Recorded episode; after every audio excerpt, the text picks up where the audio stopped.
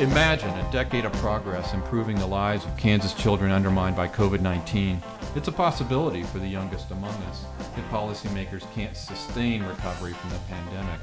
Even before COVID 19 infected the world, Kansas trailed more than 20 states in terms of child well being, based on a series of metrics uh, tracked annually by the Annie E. Casey Foundation. The newly released 2021 Kids Count report by the foundation of the 50 states ranks Kansas 18th in the nation, placing the state in the upper half. So there's some good news there. Here to, here to get a handle on details of this report is John Wilson, president of the nonprofit, nonpartisan Kansas Action for Children, an organization that's a member of the Kids Count Network. Welcome, Mr. Wilson, to the Kansas Reflector podcast. I'm glad to be here. Thanks for having me. Thanks for taking time out of your day. So, first of all, the annual report gives Kansas an overall ranking of 18th among the states. Uh, it's based on 16 indicators, but just in broad terms, what does a, a ranking of 18th mean? Well, I, I think it's uh, the, the, we're moving in the right direction. I think we should celebrate uh, progress that we've made as a state, and of course, that progress is made possible by the actions of lots of different entities. Certainly, state government, the work of local governments, uh, the work of uh, the private sector, all helping us move in that right right direction. So I don't ever want to not celebrate success, but I also don't want to ignore uh, opportunities for improvement. Yeah, certainly challenges are, uh, are evident in the report. So, big chunk of the report compares Kansas 2010 to Kansas 2019, and that's an important point to make. In that these uh, statistics were, were, were gathered before the pandemic really took hold, which, which we know was very hard on families.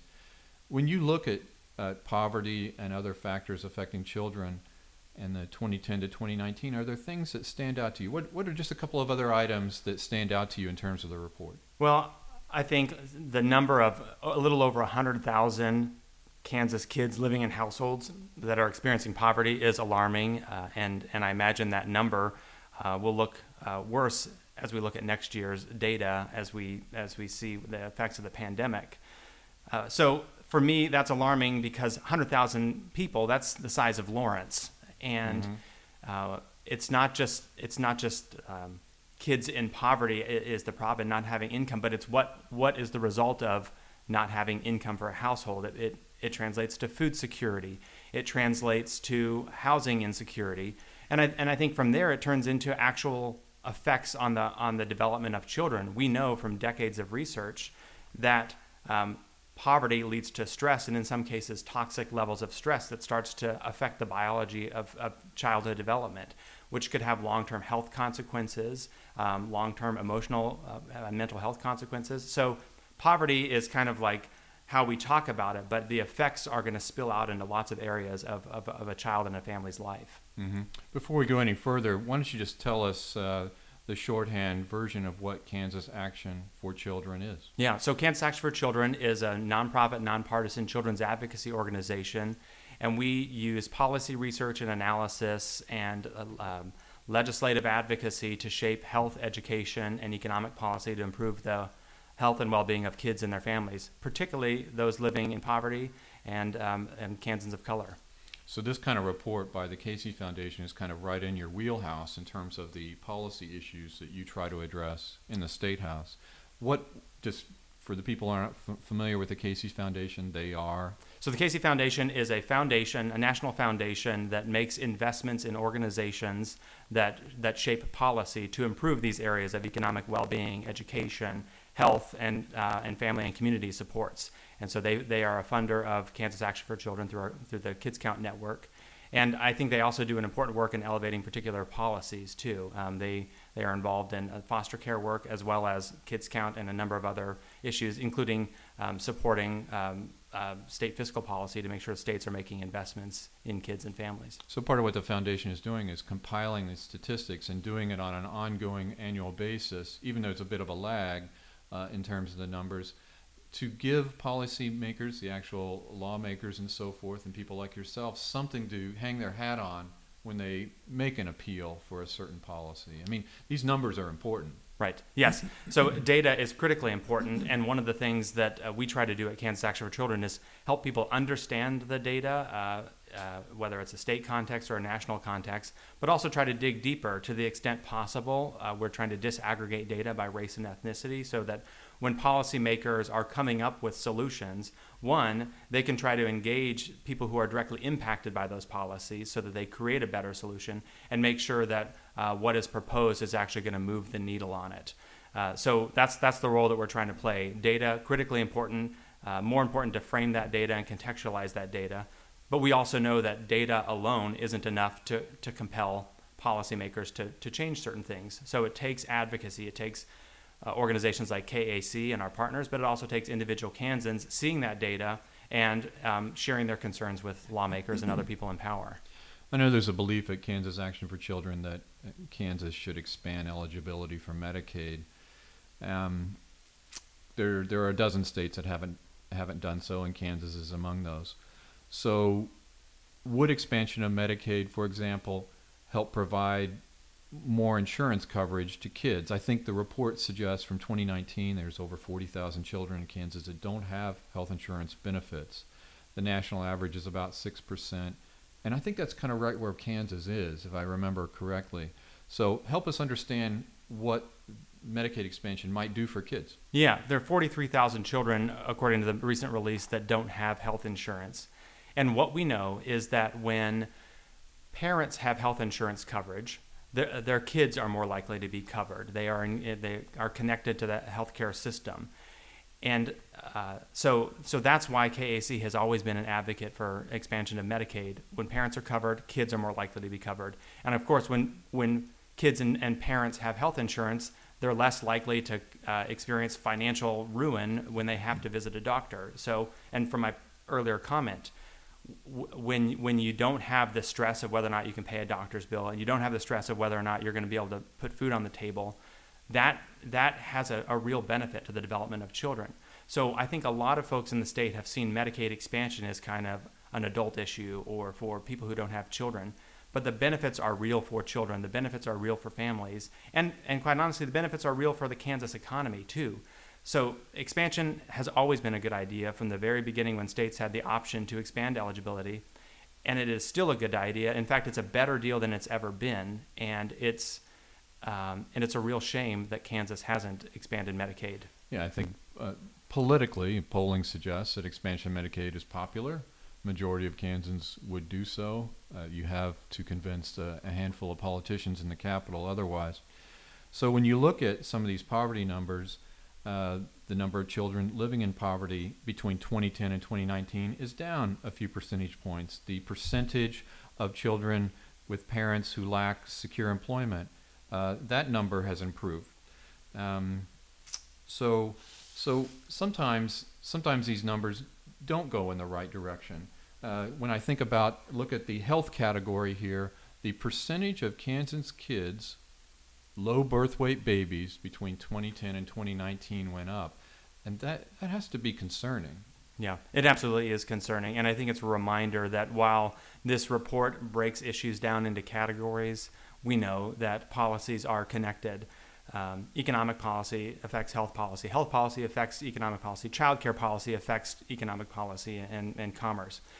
So the the fact that we have that increase in low birth weight is concerning, and I think there is a connection there between uh, that and um, infant mortality in Kansas. And I know over the last couple of years we've celebrated improvements in infant mortality in Kansas, but if you actually um, look into the data and disaggregate it by race and ethnicity, we see that there aren't the, that, those types of improvements and gains when we look at Black and Latinx uh, uh, households in Kansas. So that's a real concern to us, and mm-hmm. There's a, there's a lot to unpack with that. But we cannot ignore the effect of systemic um, racism and inequities created through systems and norms and processes over decades, and uh, that's something that we we have to be. It was those were intentional in, the, in, in, in, their creation, and we have to be intentional about affecting or, or changing those moving forward. Uh, learning, learning about the experiences of, of Kansans of color and how uh, that could be shaping their, the health and well being, particularly of moms, and then by extension, babies. And so the, the issue of low birth weight is, is, is, a, is a family issue, too. Uh, and I think we get back to the issue of health insurance as well. Um, while the Medicaid program certainly covers uh, moms who, who, have lower incomes, we could do more to support moms in Kansas. Uh, um, while, before they're pregnant, while they're pregnant, and then after they're pregnant, including things like making childcare more affordable, working with businesses to have uh, workplaces that are family friendly, flexible work arrangements, uh, um, uh, supportive policies for breastfeeding. All these things are interconnected, and so we can't just pick one indicator or and then one policy solution and think that we've done our job. Mm-hmm. Well, picking another uh, indicator, looking in the category of education, the percentage of children who three and four years old who are enrolled in some sort of school has declined a bit over that decade that that we're comparing between 2010 and 2019. Uh, so, what does it mean to have these children not placed in an early childhood program? Yeah, and I should note that that's a rolling average on that statistic, Right. um, or on that indicator. right. And so I think the 2019 I'm sorry, data, I misspoke. Yeah, I apologize. That's right. Uh, it, it, 2019 data is around 41,000 young children who weren't in an early childhood program.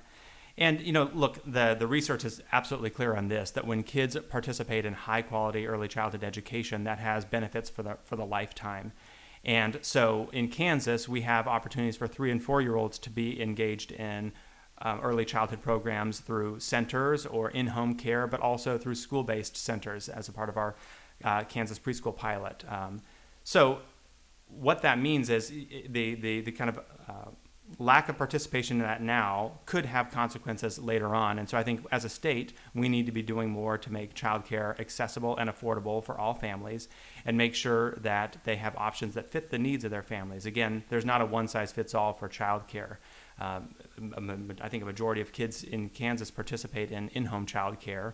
Um, and so uh, I think the key here is the, the, the child care issue and early education issue is actually more complex than I think people understand. Hmm. Uh, I, am sure you've, you've, you've uh, seen this uh, in statistics, but like one, child care is expensive, uh, but two, people who provide child care um, are making poverty wages in a lot of cases. So it's not just as simple as raising, um, raising the, the tuition uh, to, to help cover the cost for, for providers. It's, it's a it's a complex solution, and we've been working with state agencies and the legislature to provide options to increase affordability um, and, and, and, doing it in such a way that brings providers along as well. Mm-hmm.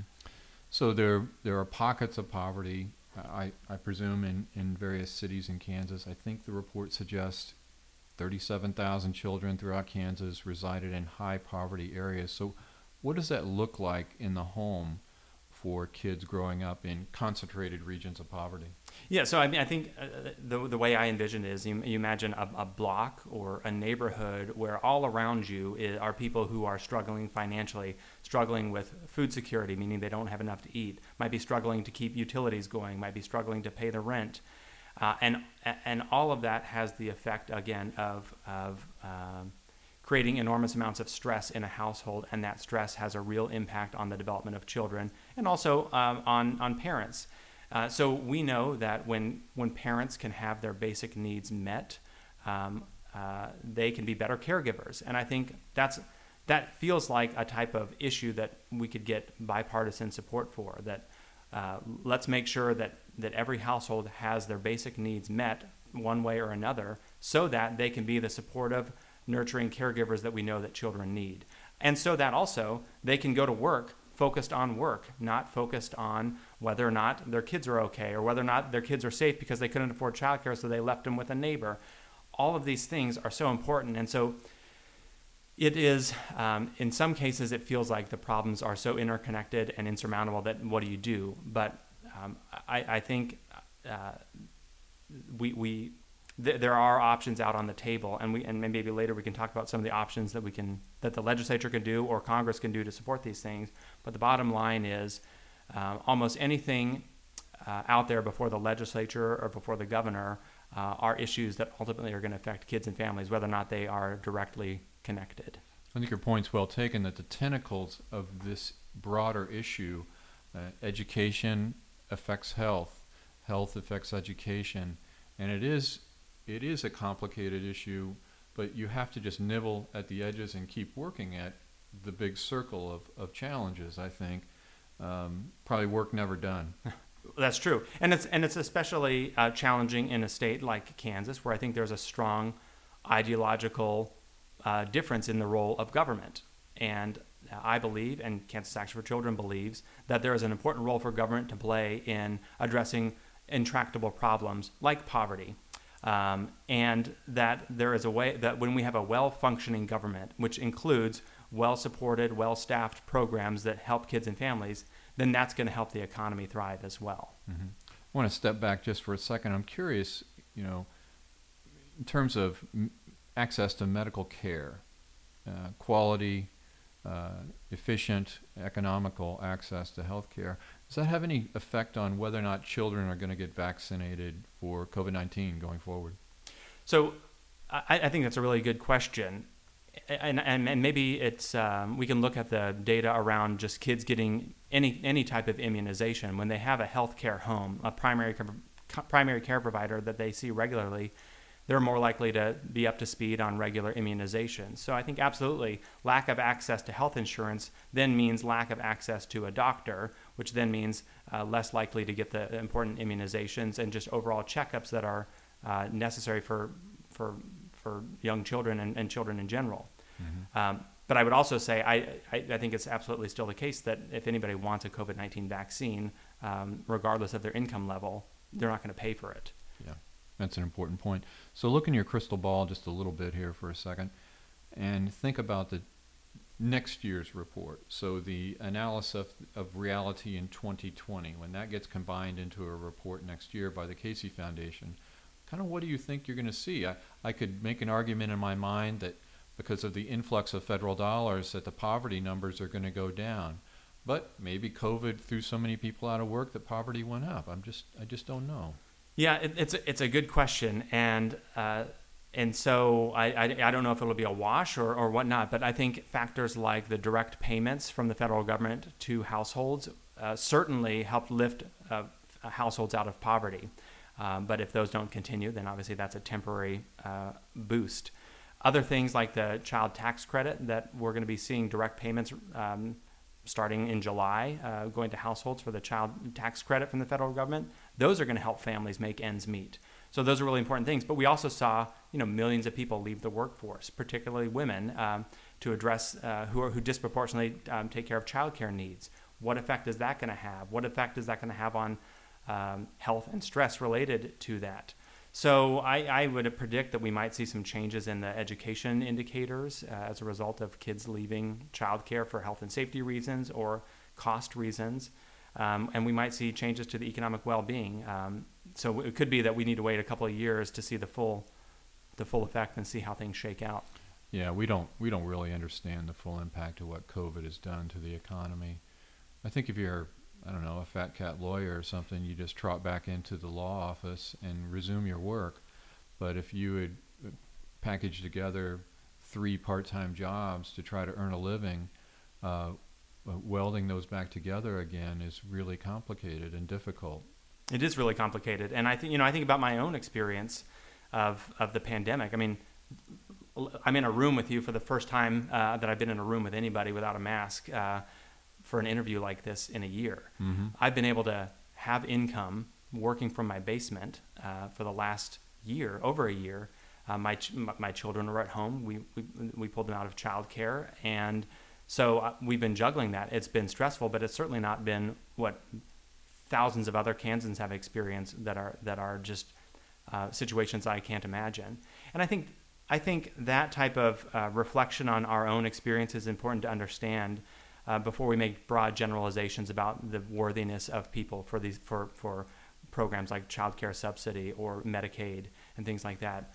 Um, I, I, feel like the, there is a lack of empathy in the legislature, in particular, of understanding what it's like for, for people who are experiencing poverty.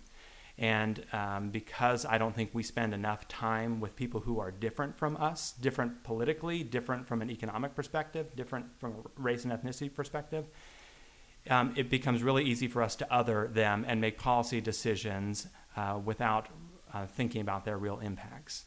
And so that's something that I'm excited to, to start um, uh, addressing now that things are starting to be a little more, uh, a little safer to move move about the state is I want uh, personally want to connect with more areas of the state to understand what these indicators look like on the ground. But also, I want to bring lawmakers along in that understanding as well. And I hope that we that, that many of them are receptive to experiencing what it's like for many of these families to to go through. So maybe because uh, vaccination and other issues, you can get back on the road, and you yourself, as well as uh, these political leaders, could maybe have a better opportunity to walk in the shoes of others. Absolutely. I was at a conference one time and I heard somebody say uh, that he hopes that people can see uh, in the faces of other kids the face of their kids. Um, and, and that was really powerful to me. Uh, it, it is it is a different way to talk about walking in another person's shoes.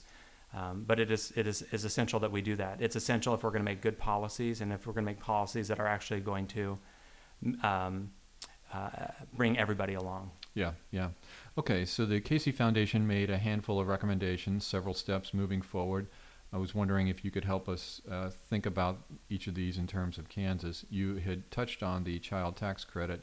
I think the pandemic expanded that tax credit.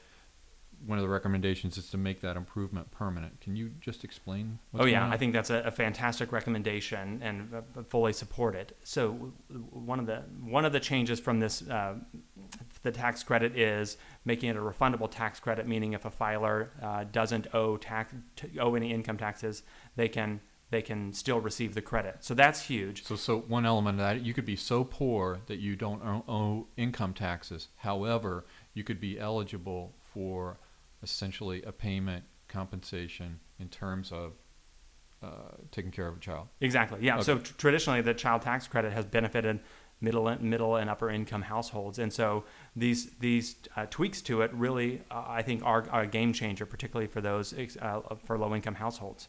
Okay. So it absolutely should be made permanent, and I hope that Congress can can get behind that idea. hmm So that's a federal level reform. Something more closer to home. The Casey Foundation recommends that states and, and local governments prioritize support in hard hit communities of color. Has Kansas been trying to do that with COVID money, or is it is that a shortcoming of Kansas? So I think that the administration has been doing a nice job putting together representative bodies to uh, provide advice on how to spend COVID dollars. We're seeing it in childcare. We've seen it in um, uh, um, kind of aid to local governments and those sorts of things. So we need to continue that because representation matters on how we spend our money, and we need new and different voices brought to the table who are traditionally overlooked by policymakers to help inform where that money should go. Um, I think the people hardest hit by the by the pandemic and the corresponding uh, economic hardships should be at the table helping to make those decisions. Another recommendation was to expand unemployment benefits to contract and gig workers. During the pandemic, they were included. It was a little bit confusing for the Labor Department to figure that out, as we discovered. But do you think that's a likely reform or unlikely? You know, I, it's hard for me to tell um, uh, for previously mentioned ideological differences about the role of government, but I, I, I think one of the challenges in this is there probably aren't enough people in the legislature who have experienced gig work, who uh, have had to cobble together multiple jobs to make ends meet. And so, again, this is an example where representation would be really helpful. And I think we are seeing um, younger generations and different uh, folks running for office and winning uh, who might be able to kind of elevate these in a uh, in a in a greater way. But absolutely, we should we should do this because the nature of work is changing, and I, and I don't want um, Kansas to be flat-footed and not be able to respond to that. Because again, the whole state benefits when people can um, not completely lose everything and can um, get back on their feet relatively easily. And if we have an, uninsur- an unemployment insurance program that can help people do that, then I think it's a wise investment. Mm-hmm. All right. I, I wondered if you could, um, you, you follow the legislative session closely. When you think about the 2021 session, and, and I know the legislature didn't pass Medicaid expansion, but can you touch upon something that uh, really resonates with Kansas Action for Children that the legislature did that you endorse And what's something, perhaps other than Medicaid expansion, that you wish they had taken up? Yeah, that's that's uh, a great question. So first, I think that you know we follow health policy, education policy, um, and and state fiscal policy, so tax and budget issues. And I was um, disappointed to see a tax package make it through that I think is going to significantly um, dry up revenue to the state. But included in that tax package were some important changes to, um, to, to bring in some additional revenue. So I'm happy that the legislature did that. I was happy to see that uh, some anti vaccination efforts were defeated um, because those would have been terrible for public health. And so I applaud lawmakers for uh, preventing those bad ideas f- from moving forward. You know, there's still a lot of unfinished business ahead of us uh, for the 2022 legislative session. Uh, on the top of my list is looking at um, how do we increase access to work and family support programs like the child care subsidy that helps people afford uh, child care. Mm-hmm. Um, we we uh, worked with partners on a bill to increase access, and it made it out of committee in the House, but never went anywhere. And so, uh, this is, this again is one of those things that has the opportunity to benefit women in Kansas who have been disproportionately affected by the pandemic and the economic hardship that resulted from it. And to me, is a no-brainer. And so, um, I hope that lawmakers will take up the issue next year. Uh, I, I, you, you mentioned expansion, but that still that still has to happen. I mean, there are so many positive benefits to Medicaid expansion that I will do all that I can, and KAC and our partners will do all we can to to work on Medicaid next legislative session. There are some other things too. The fact that um, we still don't have a refundable food sales tax credit is disappointing to me. You know, during the the changes in the Brownback administration to the tax uh, structure, they, they, we remove the refundability of the food sales tax rebate. And again, refundability means if you don't owe taxes, uh, then you can still get this credit. And because Kansas is a state that taxes food at a fairly significant rate, this this um, sales tax rebate could be really great for low income households. And when you combine that with um, supports from the child tax credit and some of these other things, that's those are the types of programs that can provide those boosts that lift people out of poverty, provide some stability, so that they can get back on their feet and move on a path where they aren't going to have to utilize those programs in the future. Mm-hmm. That's interesting, and, and obviously some of those issues are going to come up in 2022, and, and some might be resolved, but you might it, it might be full employment for Mr. Wilson here uh, to keep lobbying on behalf of some of that. So the 2021 report on Kansas from the Casey Foundation will be available online. I want to thank our guest, John Wilson, who leads Kansas Action for Children. These annual reports offer the state plenty to contemplate as it goes about raising the next generation of Kansans. Thanks for joining us. I'm Tim Carpenter at the Kansas Reflector.